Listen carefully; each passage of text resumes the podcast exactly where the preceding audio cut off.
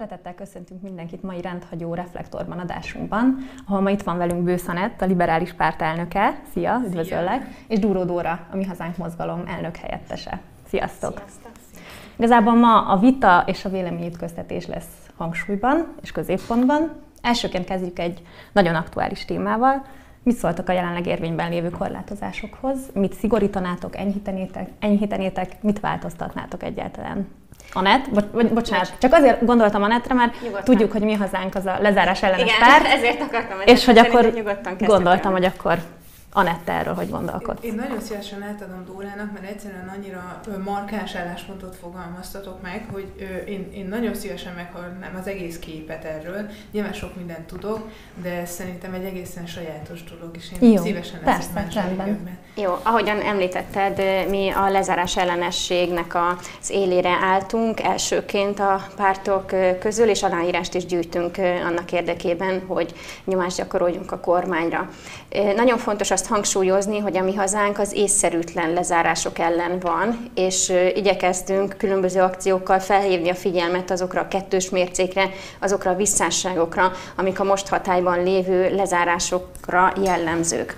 Az egyik ilyen bicskanyitogató lehetőség az a kaszinóknak a nyitva tartása. Tehát az egészen elképesztő, hogy kaszinók, amelyek egyébként elsődlegesen a Fidesz érdekköréhez kapcsolódnak, ezek nyitva lehetnek, és korlátozások nélkül működhetnek. Miközben például a vendéglátósok, akiknek a nagy része főleg vidéken kis és közepes vállalkozás, őnekik zárva kell lenniük. De olyan mértékben kell zárva lenniük, Ugye, ugye a működési engedélyükben szerepel az, hogy mennyi a befogadó képesség egy ilyen helynek.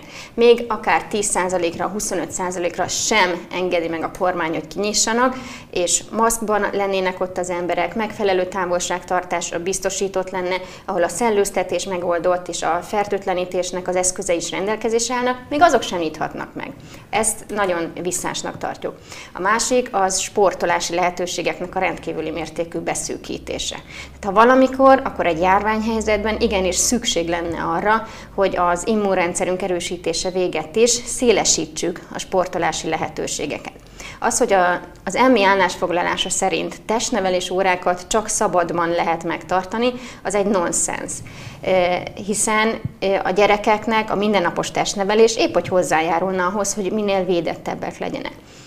Másrésztről az, hogy a, a, a edzőtermek, úszodánk is teljes mértékben le vannak zárva, ez ugyanolyan nonsens, mint a vendéglátóhelyek. Tehát egy, egy akár több száz négyzetméter alapterületű edzőterem szintén működhetne úgy, hogy akár kisebb kapacitással, de biztosítson lehetőséget azoknak, akik szeretnének oda elmenni.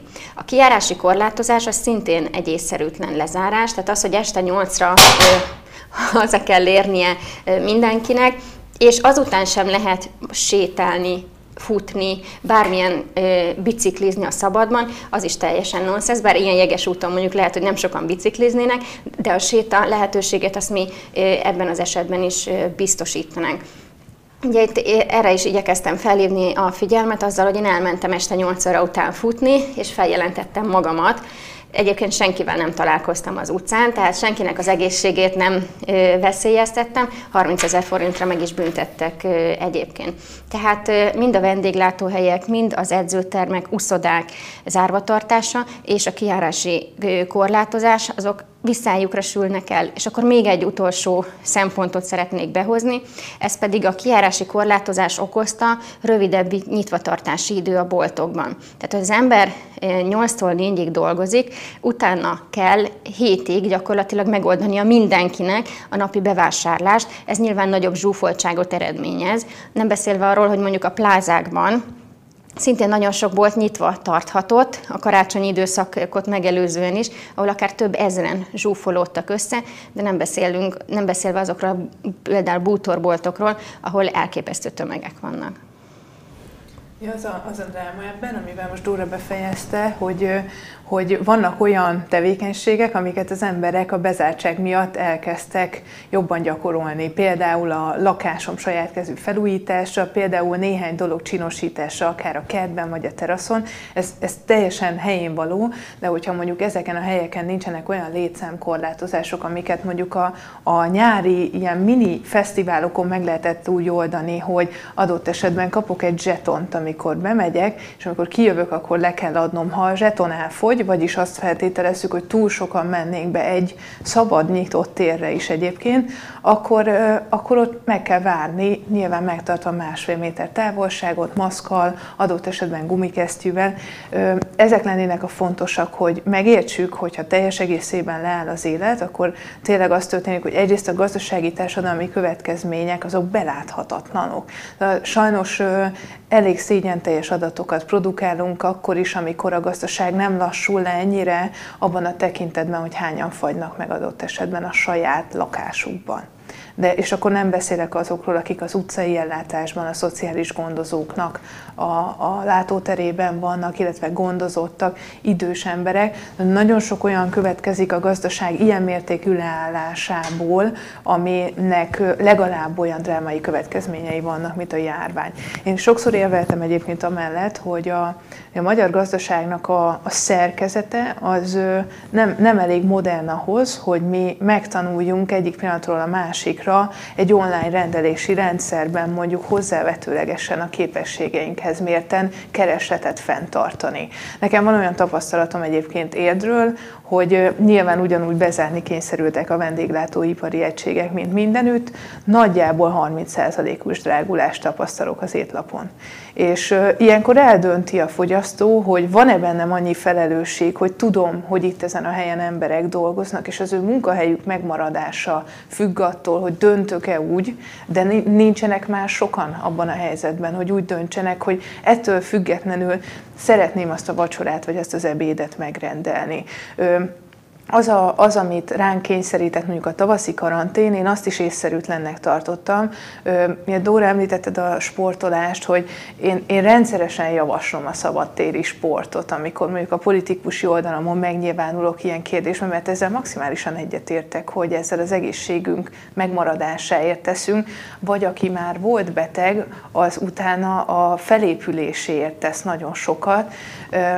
Szóval amikor láttam bezárni mondjuk a dekatlonokat, vagy, vagy bármely sportboltot, akkor azért rémültem meg nagyon, mert azt gondoltam, hogy ez olyan páratlan mértékű gazdasági növekedés, lassulást, illetve visszaesést fog eredményezni, aminek utána évekig fogjuk érezni a hatásait. Tehát én is azt gondolom, hogy a kormánynak ennél jóval körültekintőbbnek kellett volna lenni. Azt a típusú ö, nyitást azért nem javasolnám, hogy, ö, hogy akkor most menj, kezdjünk el újra normál kerékvágásba visszatérni, mert nem látom ott egyelőre a magyar társadalom felelősségérzetét. Jó példa erre egyébként a bútoráruházaknak a büfé sora, vagy bármi, ezért lenne jó a plázákban is bevezetni mondjuk a létszámkorlátozást. Sok ilyen van, ezt sok ország elrontotta egyébként, hogy ott szigorított, ahol inkább engedni kellett volna, és ott engedett, ahol nem lett volna szabad. Még két szempontot behoznék, egyrészt a sporthoz kapcsolódva. Ugye Európa legelhízottabb nemzete vagyunk, ezt én is igyekszem úton útvélen mondani, hogy ez így van, és ez egyébként tragikus, és ebben egyébként a mostani kormány sem hozott semmilyen előrelépést, sőt, a rendszeresen legalább hetente egyszer sportolók aránya az EU felmérése alapján Magyarországon még romlott is ahhoz képest, ami mondjuk az ezt megelőző időszakban volt annak ellenére, hogy egyébként a sportban meg, nyilván a, elsősorban a stadionokban, de ömlött a pénz. Tehát amiatt is lenne fontos a sportnak a propagálása ilyenkor, mert az elhízás annak az elhízás az egy súlyosbító körülmény a koronavírus lefolyása alatt is, tehát az elhízottabbaknál a tünetebbek erő, erőteljesebbek, tehát ilyenkor épp, hogy erre is kellene hangsúlyt fektetni. A másik pedig az időseknek a védelme, és most erről még nem beszéltünk, hogy ugye ők azok, akik elsődlegesen veszélyeztetettek, vagy veszélyeztetettebbek, mint mondjuk a fiatalabb korosztály. Ez az oltási listában is ugye megnyilvánul, hogy először őket fogják beoltani Őrájuk viszont nagyobb hangsúlyt kellene fektetni. Tehát azokat az intézkedéseket, amiket az első hullámban az idősek védelmében meghoztak, és egyébként mi is a mi hazánkkal igyekeztünk ebből kivenni a részünket, tehát mi is a tagjainkat, aktivistáinkat beállítottuk például az érintésmentes vásárlás mozgalmába, hogy segítettünk nekik, bevittük a, a listájuk alapján, megvásároltuk nekik a termékeket, és oda vittük a a házuk elé, hogy, hogy ez viszont teljesen visszaszorult vagy megszűnt, akkor nagyon sok önkormányzat is csinálta, aztán most a második hullám idejére ezek nagyon sok helyen leálltak. És azért is észszerűtlenek ezek a lezárások, mert Nyilvánvaló, hogy nem indokolt ugyanaz a szabályozás, hogyha naponta 6-7 ezeren betegednek meg. Mert volt ilyen időszak, ez tényleg egy kemény időszak volt, de most már volt olyan, hogy 400 új beteget tudtak csak regisztrálni egy nap alatt, ami meg azért Magyarország területi eloszlását, meg létszámát tekintve, lélekszámát tekintve azért nagyon alacsony. És hadd mondjak még ehhez egy gondolatot, hogy az, hogy különböző civil szervezetek, akár teljesen magánszemélyek, nem betagozódva semmilyen ellátórendszerbe megvalósították az érintésmentes vásárlást, szociális gondozók készítettek egy olyan hálózatot ezekből a civilekből, hogy hatékonyabban tudjunk segíteni, elsődlegesen a pénz kezd kifolyni mindenkinek a kezéből. Civil szervezetekből, magánszemélyek, önkormányzatokból. Az önkormányzatok most már erőn felül teljesítenek, hogy finanszírozni tudják azokat a szociális gondozókat, akiknek egyébként sem elegendő az állami támogatásuk arra, hogy ellássák az alapfeladataikat, majd aztán, ahogy gyűrűzött tovább a válság, egyre kevésbé lett miből adományozni. Most már tényleg az van, hogy valakinek a jó indulatán, illetve a szerencsésen megmaradt keresetén múlik, hogy esetleg a szomszédaira tud-e vigyázni, vagy azokra, akik a látóterében vannak, és mondjuk a, a válság kárvallottjai lettek. Azért is volt pofátlanság egyébként a végle, most itt a pénz kifogyásához kapcsolódóan, mondom, a vendéglátókkal szembeni kormányzati fellépés, mert ugye bértámogatást ígértek nekik, és nagyon sok vendéglátó, sőt, hát a legtöbb, az még a novemberit sem kapta meg, holott már február van. Tehát értem, hogy a kormány próbál keménykedni, és bezárással fenyegeti azokat, akik a korlátozások ellenére ki szeretnének nyitni, de hát ez akkor lenne korrekt fenntartani a korlátozásokat, támogat, hogyha egyébként legalább a megígért összegeket odaadnák nekik. Mert egyébként a bértámogatás sem fogja megmenteni azokat a vállalkozásokat, akiknek a legnagyobb költsége adott esetben nem is feltétlenül a bér, hanem a bérleti díj, amiben pedig adott esetben fideszes önkormányzatok sem engedtek, sem nyújtottak kedvezményt, vagy ha nyújtottak, akkor még tavaly tavasszal nyújtottak, az is jelképes, de az őszi időszakban már nagyon sok fideszes önkormányzat sem segített a vállalkozóknak azzal, hogy a bérleti díj díjat részben vagy teljes egészében elengedje. Próbáltam kisvállalkozók körében személyesen is felmérni azt a, annak a pániknak a mértékét a bezárások előtt, hogy tudják-e, hogy mi lesz velük.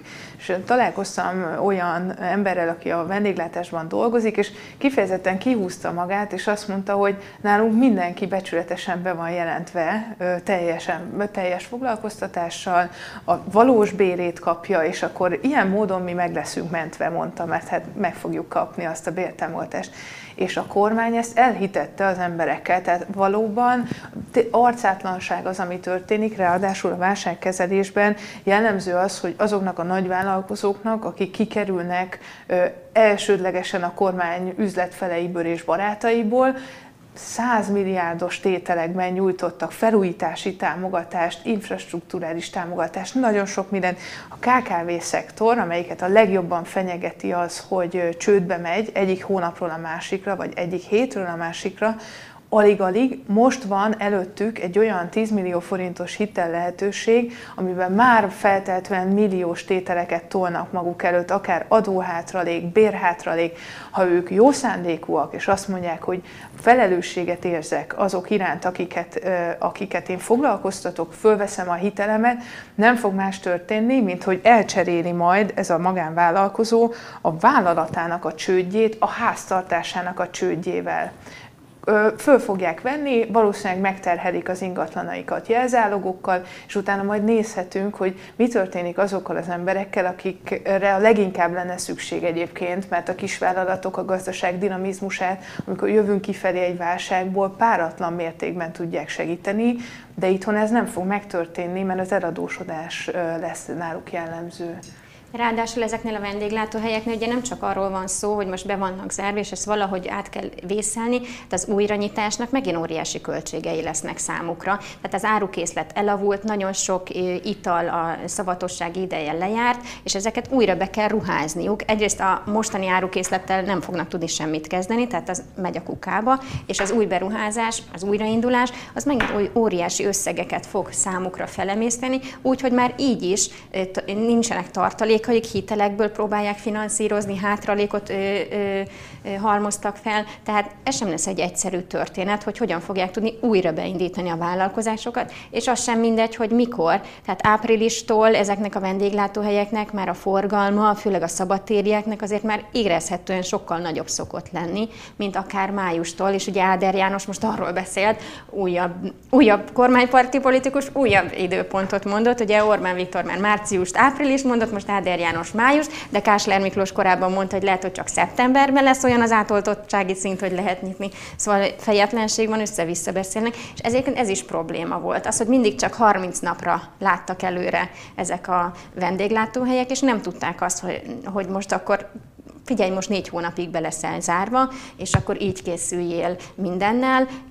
Az alkalmazottad adott esetben vállalhat más szektorban munkát, nem, nem tudták ezt sem, mindig csak 30 nap, 30 nap, 30 nap, még 30 napot, még 30 napot kellett kihúzni, és ez, az, ez a bizonytalanság is nagy károkat okozott. Tehát összességében akkor azt látjuk, hogy valamilyen szinten egyetértesz a mi hazánknak a, az álláspontjával abból a szempontból, hogy ez a típusú lezárás, ez most már ez tarthatatlan. Viszont ilyen szintű, vagy ilyen ö, gyors nyitást nem javasolnál azért.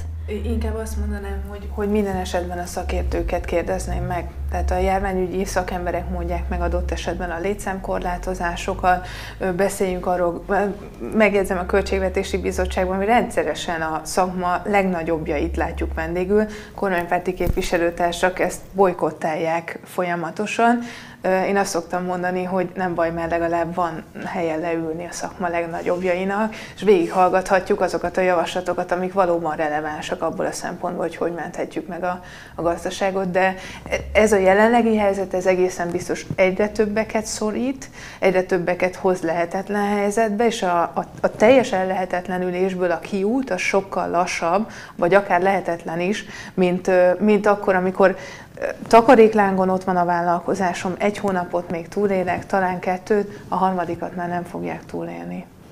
Na jó, akkor térjünk át egy kicsit más vizekre. Bele a közepébe, mit gondoltok? Szerintetek mi számít ma Magyarországon az ideális családmodellnek? A ti meglátásotok szerint, és akkor ebben a témában először ebben Dórát, olyan nagy egyetértés kérdezném. Köztünk. Hát ideális családmodell szerintem egy férfi és nő házasságáról épülő szeretett közösség gyermekekkel, ez az, amit én teljes családnak tudok tekinteni, és ez az, amit leginkább követendőnek és leginkább támogatandónak tartunk a mi hazánkban. A hagyományos családmodell az, ami mellett mi mindig is kiálltunk, és ez az, amit, amit szerintünk a családpolitikával is ösztönözni és erősíteni kellene. Én azt gondolom, hogy részben ez egy generált vita, a, a jelenlegi kormány mindenben megkereste azokat a pontokat, amikben magyarnak és magyarnak vitája lehet egymással. Mi a liberálisokkal azért képviseljük azt, hogy nem kellene bezárni a családnak a fogalmát abba, amiben egyébként az alaptörvény bezárja jelen pillanatban, mert látjuk azt, hogy számos módon megvalósulhat. Adott esetben, ha, ha elindult ez a folyamat, hogy a vállások száma ennyire magas, nagyon sokszor válnak testvérekké olyan emberek, akiknek egyébként külön apukájuk, külön anyukájuk volt, és egyszer csak ott találják magukat egy családban. Ha ők kívülről azt hallják, hogy, hogy ők nem család, akkor belülről ezt a fajta összebarátkozást, összecsiszolódást nehezebb lesz majd, majd véghez vinni, azt gondolom.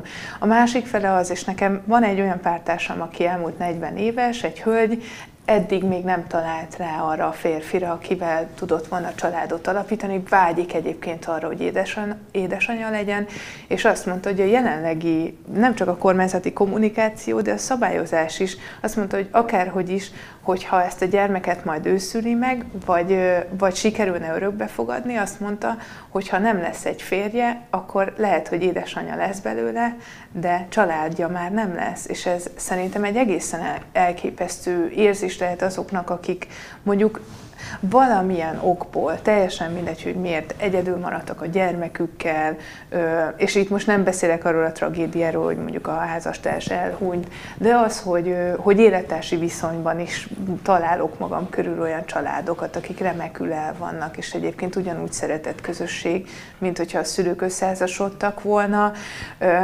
elsődleges az lenne szerintem, hogy a, hogy a kormánynak az a típusú kirekesztő szemlélete ne jelenjen meg mindenütt. Ugye Áder János már szóba került ebben a műsorban, az ő felesége mondta nem régiben, hogy egyfajta végleges döntés az, amikor én kimondom a boldogító igent, vagy legalábbis azt feltételezzük, ő elegánsan eltekintett a vállások magas számától, ami tudom, hogy az elmúlt évben egyébként csökkent, de akkor is egy magas számról beszélünk, és egy ilyen idei ideiglenességet feltételező az élettársi viszonyban, ami számos példán keresztül bebizonyosodik, hogy nem így van. Szerintem, szerintem ezt elsősorban nem a nagy politikának kell eldönteni, hanem tényleg arra a szűk szeretett közösségre tartozik, akik együtt élnek. Más dolog szerintem arról beszélni, hogy mi az, ami ideális család, és mi az, ami egyébként még családnak tekinthető.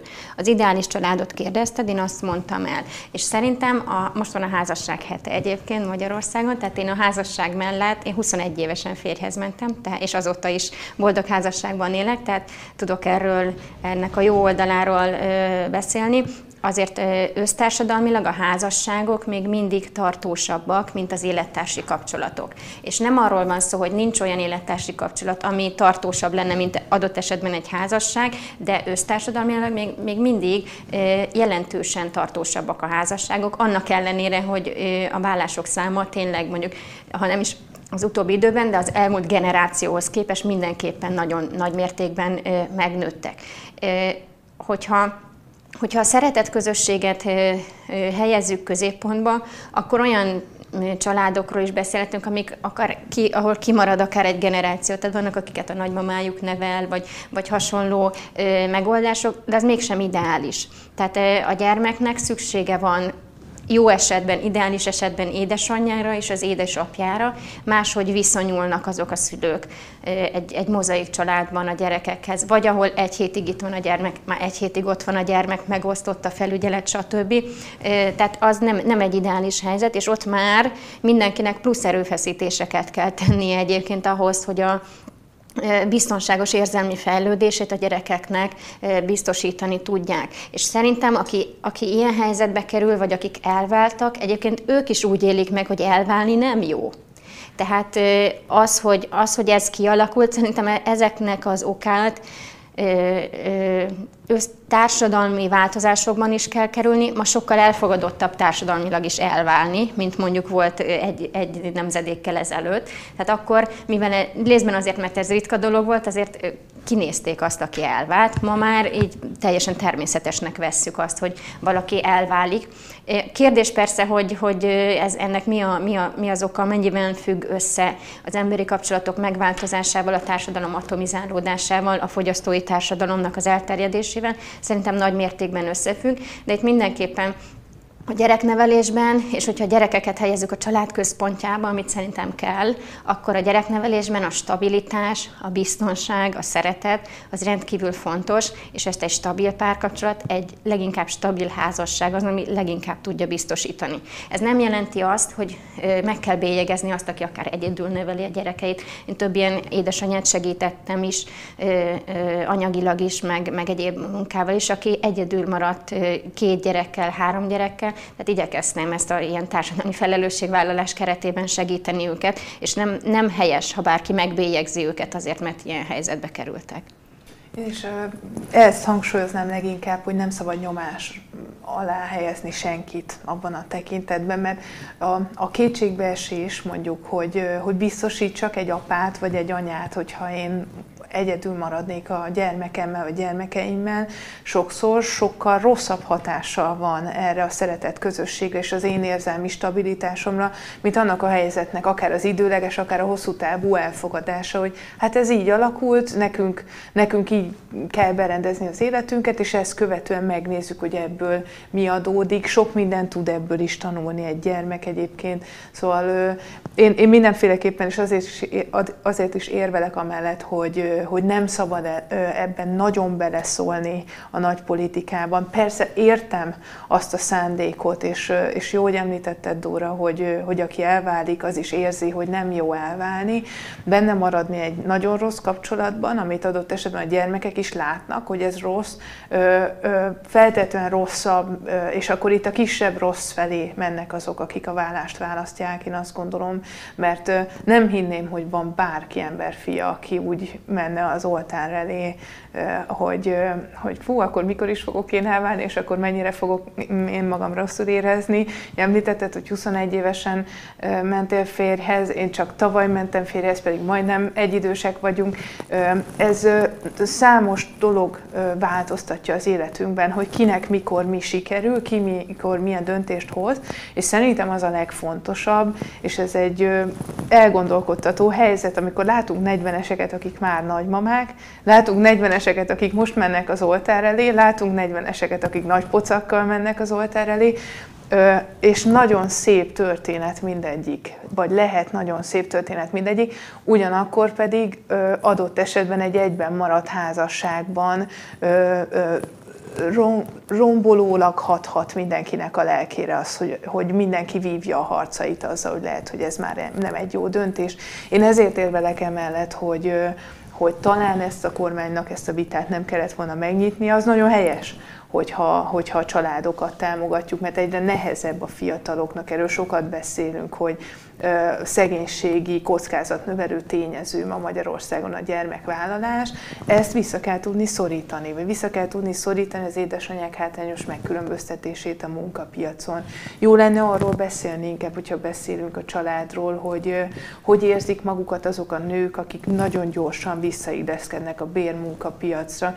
Dóra ezt négyszer megtette, 6-8 hét után, ugye, kisbabával és hogy azokat a nőket sem szabad bántani, aki egy 6 hetes babával, és mondjuk egy babysitterrel, vagy a nagymamával megjelenik a munkahelyén, azokat az anyukákat sem szabad bántani, akik ugyanezt egy bölcsödével teszik, és azokat sem, akik meg három évig otthon maradnak egy babával, lehet, hogy ekkor megfog a kis testvér, és utána újabb három évig kijönnek a bérmunkapiacról.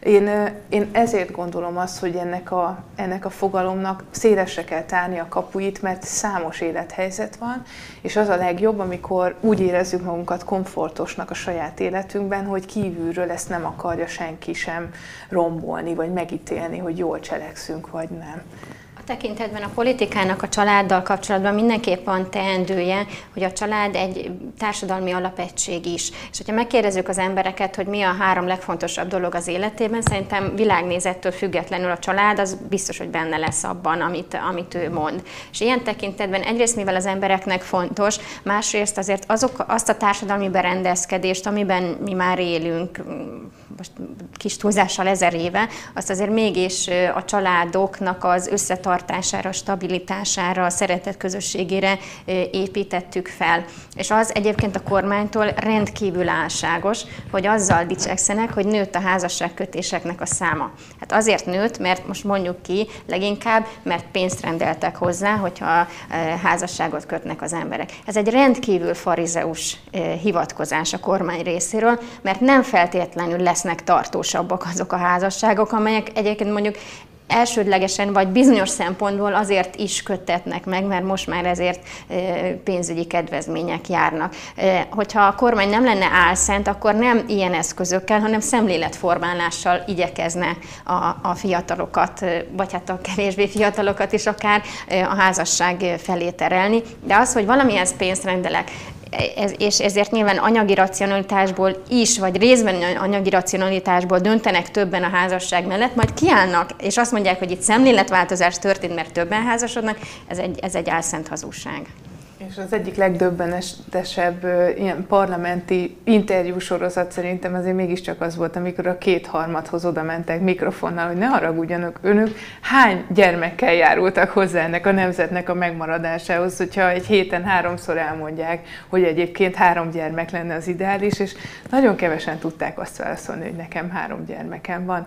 Ez, ez, ez még egy olyan elszent dolog, ami azt gondolom, hogy olyan emberek, akik hozzájuk képest mind társadalmi, mind anyagi értelemben nehezebb helyzetben vannak, mint egy elvárás érzékelik mondjuk adott esetben a kormánypárti médiából, hogy az még nem család, ha egy gyerek van, az még nem teljesen igazi család, ha két gyerek van, döbbenetes. De minden, bármilyen szakpolitikai területet nézünk, ott van ez az álszentség, így különösen rossz. Mert hogyha még komolyan gondolnák, akkor az egy dolog lenne, akkor lehetne velük érdemi vitát folytatni, de így nem lehet. És mit gondoltok az olyan családokról, ahol mondjuk egy egyedülálló fogad örökbe egy gyermeket, vagy mondjuk egy homoszexuális pár. Ugye ez most Magyarországon éppen nem lehetséges, más országokban, mondjuk nyugatabbra nálunk ezt megtehetik a homoszexuális párok és az egyedülállók. Dóra, erről mit gondolsz? Hát mi nagyon határozottan fellépünk az LMBTQ lobbynak a térhódítása ellen. Tehát mi azt tekintjük természetesnek és követendőnek, hogy egy anya és egy apa neveli a gyermeket. Elsődlegesen ez az ideális. Nyilván, ha valaki egyedül neveli, és nem homoszexuális, az megint egy más helyzet, de hogyha biológiailag és, és pszichikailag egyébként így teremtett minket a Jóisten, hogy úgy vagyunk képesek gyermeket nemzeni, hogy ahhoz egy férfi és egy nő is kell, akkor ezt nem lehet felborítani. Másrésztről a, az anyai szeretet és az apai szeretet az megint más jellegű a gyermek életében. Ezt nem tudja két apa, vagy nem tudja két anya megadni a gyermeknek. És hogyha, amiről az elején beszéltem, és Anett egy kicsit megengedő volt a család fogalmával kapcsolatban, itt, itt viszont én egyáltalán nem vagyok megengedő. Tehát, hogyha olyan dolgokról is elkezdünk beszélni, mint család, ami valójában egyébként nem család, akkor ki fog üresedni ez a, ez a szó és ez az intézmény. Lát, látunk rengeteg olyan mémet már, amikor két férfi, meg egy kutya is család, meg egy csomó ilyen agymenés már van. Én ezeket teljes mértékben elutasítom, és, és a, a természetes rend az, amihez ragaszkodom a e tekintetben.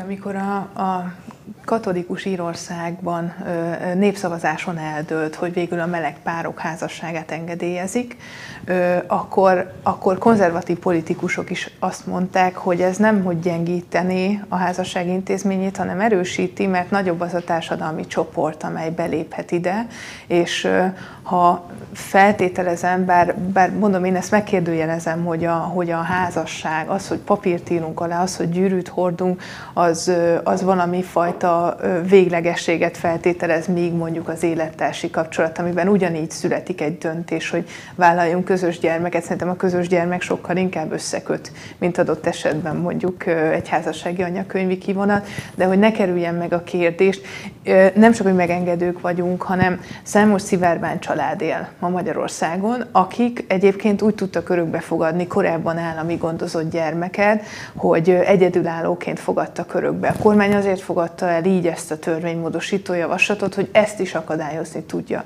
Én azt gondolom, hogy ez olyan mértékben az alapvető jogoknak, illetve a méltóságnak a sérelme, amit, amit nem nézhetünk szó nélkül. Egyszerűen azért, mert ezek a gyerekek nem nem sérül, nem hogy sérülnének abban, hogy családba kerülnek. Az, hogy volt egyszer egy leszbikus pár, akik az utolsó pillanatban már láluk lakott egy kislány, nagyon szerették is egymást, mindig van egy ilyen próbaidőszak, amikor még az örökbefogadás nem történik meg. Voltak éppen indoklás nélkül utasították el végül az ő örökbefogadási folyamatukat. Egy orvosról és egy pszichológusról beszélünk, két nő, ennyi volt az ő hibájuk, hogy a rendszerben nem érezkedtek bele. Na most, hogyha én azt gondolom, hogy ezzel a kislányjal sokkal rosszabbat tettek, mint hogyha ott maradhatott volna ezzel a két anyukával végül, de számos olyan példát tudunk mondani egyébként, ahol, ahol ezek működnek. Nyilvánvalóan itt, itt ugyanazt tudom elmondani, mint ott, ahol mondjuk adott esetben egy patchwork family összekerül, és az előző házasságokból hirtelenjében testvérekké válnak gyermekek, hogy mást tanul egy gyermek ebből, meg más tanul abból, mint hogyha, de az egy extrém helyzet már eleve, ha valaki állami gondozott, és arra még felhívnám külön a figyelmet, hogy, és ez a legszörnyűbb, én hosszan foglalkoztam örökbefogadással és ezzel a kérdéskörrel, hogy azt szokták mondani, hogy azok a gyerekek, akik a sor legvégén állnak, mert mondjuk egy vidéki roma családból jönnek, mert mondjuk enyhe fogyatékossággal jöttek a világra, ők találnak végül legtöbbször az egyedülálló szülők, vagy a homoszexuális szülők között családra. Tehát egyébként ők benne maradnának az állami intézményrendszerben, és egyáltalán nem lenne senki, akit meg tudnának nevezni, hogy ő a családom, vagy ők a családom. Én nem emiatt érvelek amellett, hogy ezekre az ember, ezektől az emberektől nem szabad elvitatni azt, hogy ők is szülővé váljanak. Ö, nyilvánvalóan őket százszor jobban megmérték eddig is, mint azokat, akik mondjuk eh, egy heteroszexuális eh, pár összeházasodtak, stabil anyagi helyzettel rendelkeznek. Ezek nehéz helyzetek, de itt mindig az emberi kapcsolatok a fontosabbak, mint az, hogy mit hozunk magunkkal akár 20 évvel ezelőttről, vagy 40 évvel ezelőttről. Két dolog, amit nagyon fontos és amivel vitatkoznék. Az egyikben nem vitatkoznék, csak kiegészíteném, hogy ez, ez a szabályozás egyébként egy gyáva szabályozás volt a kormány részéről. Mi ezt megszavaztuk a szándék miatt egyébként, ellenzéki pártként is ha a kormányzat tényleg beleállt volna ezzel az LMBTQ lobbival szembeni harcba, akkor azt kellett volna tennie, hogy a bejegyzett élettársi kapcsolat lehetőségéből zárja ki a homoszexuálisokat. Ezt a, azt, hogy ma Magyarországon homoszexuálisok bejegyzett élettársi kapcsolatban élhetnek, ezt a bajnai kormány vezette be. A Fidesz, amelyik annyira hangzatosan próbál a gender lobby és az LMBTQ lobbival ö, szembe menni, ezen a szabályozáson nem változtatott. Tehát ugyanúgy ez az jogintézmény, mert ennek jogi következményei is vannak, ez a jogintézmény, ez továbbra is a homoszexuálisok számára is elérhető.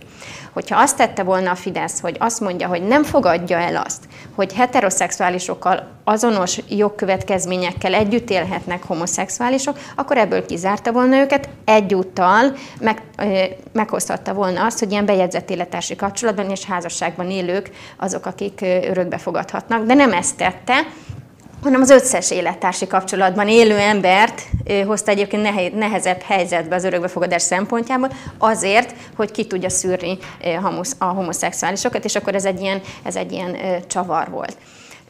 Ma egyébként nagyon sok heteroszexuális pár is vár arra, hogy örökbe tudjon fogadni gyerekeket, tehát nagyon szigorú eljárásnak kell, hogy alábessék őket, és sokan vannak olyanok, akik így józanésszel az ember nem érti, hogy miért nem kapnak gyermekeket. Tehát nem az a probléma, hogy, hogy hogy így nyakra főre már osztogatják a gyerekeket, hanem heteroszexuálisoknak is nagyon nehéz gyermekhez jutni, ezért sem tartom indokoltnak azt, hogy ezt a kaput megnyissuk. De még egyszer mondom, ez e- elsősorban egy értékrendi kérdés. Én szerintem összezavarjuk a gyerekeket, összezavarjuk a társadalmat, hogyha családnak nevezünk egy olyat, ami, ami egyébként valójában nem az, mert nem kapja meg azt a példát az a gyermek, akit ilyen szülők nevelnek, amire szükségük lenne. És még egy szempont, a stabilitás szempontját szintén behoznám. A homoszexuális élettársi kapcsolatoknak a döntő többsége néhány éven belül egyébként tönkre megy, tehát vége szakad. Sokkal nagyobb arányban van a homoszexuálisok körében az a párkapcsolat, amely néhány éven, amelynek vég, néhány éven belül vége szakad, mint akár heteroszexuális élettársi kapcsolatokban élőknek, vagy heteroszexuális házasságban élőknek. Tehát itt az instabilitás az, az még fokozottabban jelenik meg. Elsősorban... Ha, a, amennyiben, és, és nem ismerem ezeket a számokat, ö, én azt gondolom, ez nem jogtechnikai kérdés, hanem elvi kérdés. Ha valaki másodlagos állampolgárként, vagy másodrendű állampolgárként van számon tartva, számos olyan belső feszültség ö, keletkezik az életén belül, ami adott esetben szétszakíthatja a párkapcsolatát is. Tehát én például ő sejtek valami ilyesmi jelenséget e mögött, a statisztika mögött, senki sem jobb vagy rosszabb attól, hogy a, hogy a szexuális orientációja az, az eltér a, a normálnak nevezett, mert én, az, én, én nagyon kerülöm ezt a történetet. Nem kellene azt mondanunk, hogy van egy mainstream, és akkor van, aki azon kívül esik, azoknak nem járnak olyan jogok. Ez nem így van. Mindenkinek azonos jogok, vagy mindenkit megilletnek azonos jogok. most is és a... jogok vannak. Tehát én sem forgathatok örökbe egy másik nővel gyereket, tehát, igen, igen, tehát jogilag teljes egyenlőség igen, van. Csak, csak hogy azért érveltem amellett, hogy, hogy a historikusan katolikus Írországban, amikor megengedték a, a meleg közösségnek, hogy ők is házat, házasodhassanak, és ugyanazokkal a jogokkal ruházták fel őket, ami mondom még egyszer, az én szememben így lenne normális, akkor nem, hogy gyengült volna, hanem erősödött a házasság intézménye. És van még egy történet, hogy sajnos, és megértem mögötte a, azt az aggodalmat, hogy bizonyos gyermeket nem tudna egy örökbe, leendő örökbefogadó szülő elfogadni, de hogyha én beixelem, hogy jöjjön ez a gyermek egy nem roma magyar családból, egy nagyvárosból, legyen kis, egészséges kisbaba, akkor ők kevesen vannak.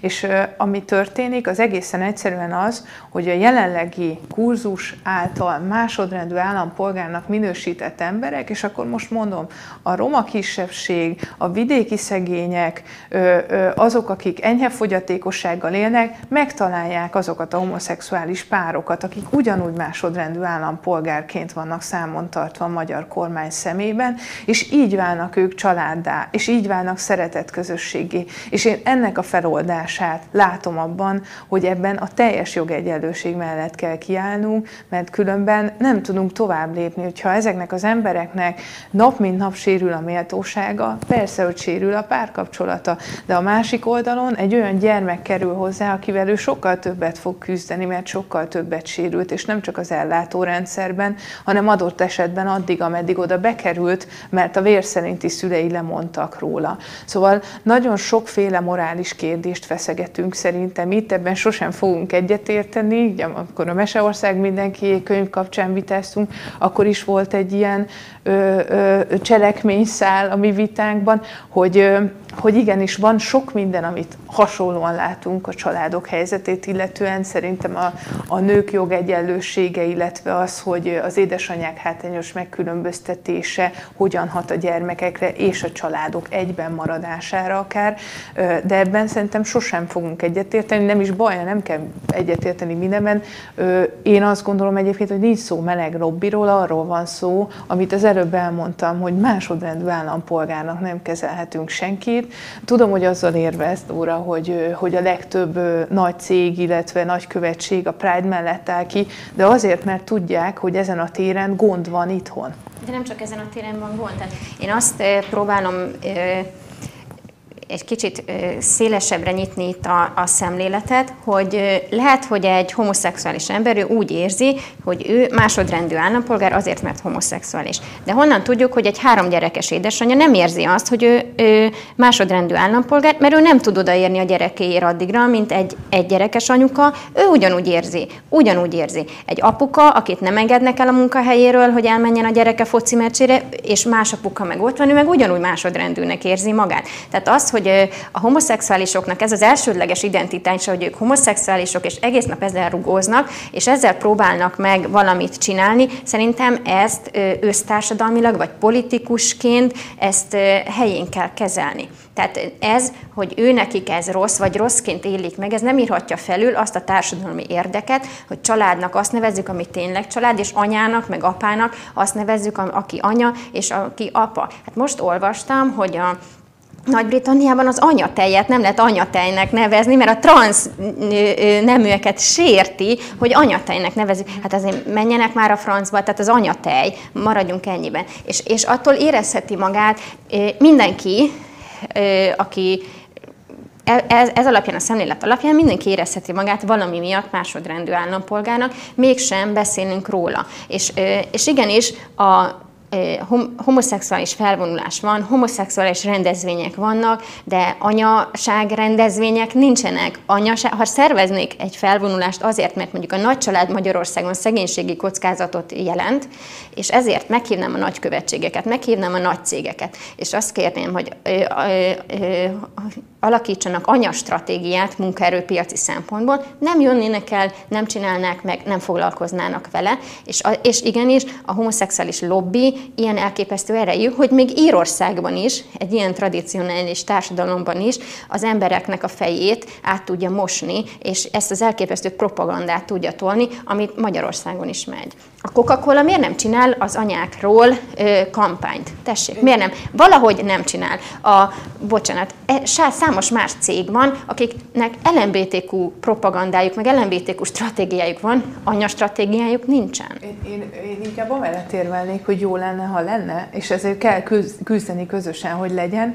Ebben az ügyben is csak azt tudom sokan, mondani... Bocsánat, a balliberális oldalról, de azt elmondom, hogy még sincsen. Tehát nem mindegy. Baj, én a jogtudatosság hónapján van, minden évben foglalkozom ezzel, egy kerek hónapot, amikről most beszéltél, tehát ez fontos dolog.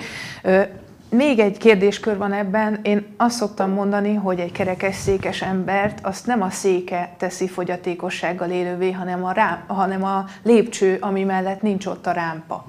Ugyanígy vagyok én a jogegyenlőséggel is, hogy nem azt teszi központi kérdésé adott esetben az LMBTQ közösség számára a melegséget, mert ez nekik mindig központi kérdés, hanem az, hogy egyébként ebből hátrányaik származnak a mindennapi életben, és ennek társadalmi következményei is vannak. És én emellett érvek, hogyha ezt felszámoljuk, és mindenkire azonos méltósággal tekintünk, akkor ez föl fog számolódni.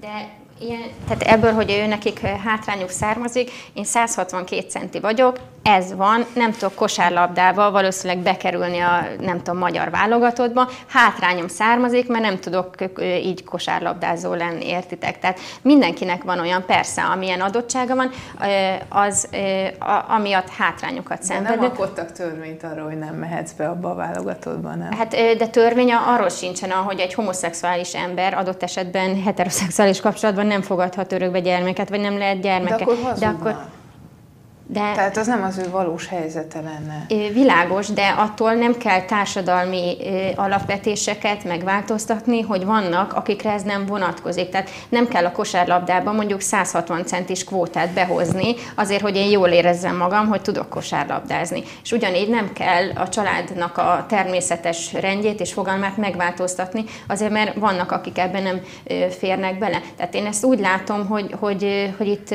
vannak alapértékek, amik alapján a társadalom működik, társadalmi felelősségvállalásra szükség van a politikusok részéről, és azokat az intézményeket, amelyek így fenntartják ezt a társadalmat, azokat meg kell védeni olyan őrületektől, mint hogy az anyatejet nem lehet anyatejnek nevezni. Bocsánat, én csak itt közbeszúrnék egy kérdés még Dórához, visszakanyarodva, hogy te azt ugye elutasítod, hogy homoszexuális párok fogadhassanak örökbe. Nekem csak az a kérdésem, hogy, hogy mit gondolsz arról, hogy állami gondozás kontra homoszexuális szülők, nevelőszülők. Tehát, hogy azért azt láthatjuk, és tudom, én nem vagyok a vitának a része, csak felmerült bennem egy kérdés, láthatjuk, hogy az állami gondozás az nem szokott jót tenni a gyermeknek a, a fejlődésének. Ahogy a homoszexuálisok párok sem. Tehát uh-huh. ezt az instabilitás az nagyon nagy mértékű a homoszexuális párok esetében, sokkal nagyobb mértékű, mint a heteroszexuális pároknak az esetében. Ilyen értelemben egyrészt szerintem átverjük a gyereket, hogyha azt mondjuk, hogy az is egy család, ahol két anyuka van. Szerintem az nem család. Tehát, hogyha elkezdjük ezt, amit az előbb is mondtam, hogy a kutya is, meg nem tudom, akkor, akkor teljesen partalan lesz ez az egész, és akkor újabb és újabb őrületeket fogunk családnak nevezni, amik valójában nem azok. Ezért nem szabad ezt a kaput megnyitni. Másrésztről ez az instabilitás, ez szintén nem tesz jót a gyermeknek. De amit mondtál, még arra szeretnék reagálni, itt a, a keresztény egyházaknak a védelmében, vagy a legalábbis vallásos embereknek a védelmében, én ne, nem egy és nem kettő olyan nagyon nagy családos, vallásos családot ismerek, ahol mondjuk hat gyerek mellé örökbe fogadtak egy cigány gyereket. Uh-huh. És, és ez ott szintén viszonylag gyakori, tehát ezek a gyerekek ott is tudnak családot találni, ott is tudnak otthonra lelni ennek a közösségnek a körében, és az egyháznak a segítségével is. Tehát erre is van azért olyan megoldás, amit sokkal inkább kellene erősíteni.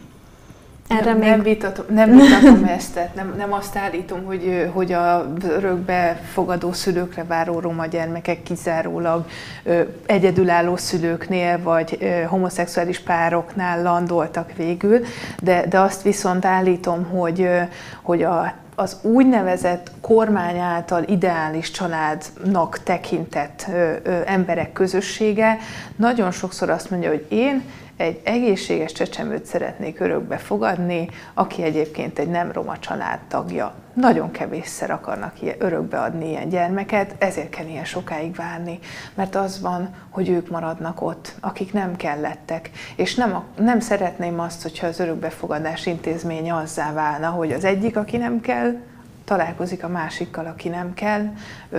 Ez nem, nagyon jó lenne abba hagyni, hogy a magyar társadalmat felosztjuk olyanokra, akik kellenek, meg olyanokra, akik nem kellenek, és, és tudnánk úgy tekinteni mindenkire, hogy nem csak a jogok tekintetében, hanem az irántuk való tisztelet tekintetében is egyenlőek vagyunk. Szerintem ez egy szép végszó ehhez a témához. Köszönöm.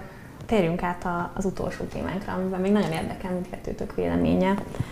És akkor először Dórát kérdezem, Novák Katalin híressé vagy hírhetté vált videója kapcsán, amiben ugye ö, megfogalmazza, hogy ö, szerinte ö, miért is nem baj az, hogyha ugyanannyit keres egy nő, mint egy férfi, nincs ugyanolyan nagy karrierje, stb. stb. Szerintem sokan ismerik ezt a videót.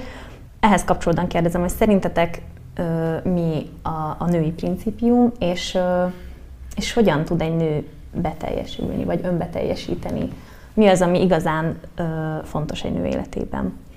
Hát először is Novák Katalinnak sokkal körültekintőbben kellett volna fogalmaznia, még akkor is, hogyha nem akart megsérteni senkit, vagy nem akart kizárni senkit a, a női önmegvalósítás kérdésköréből.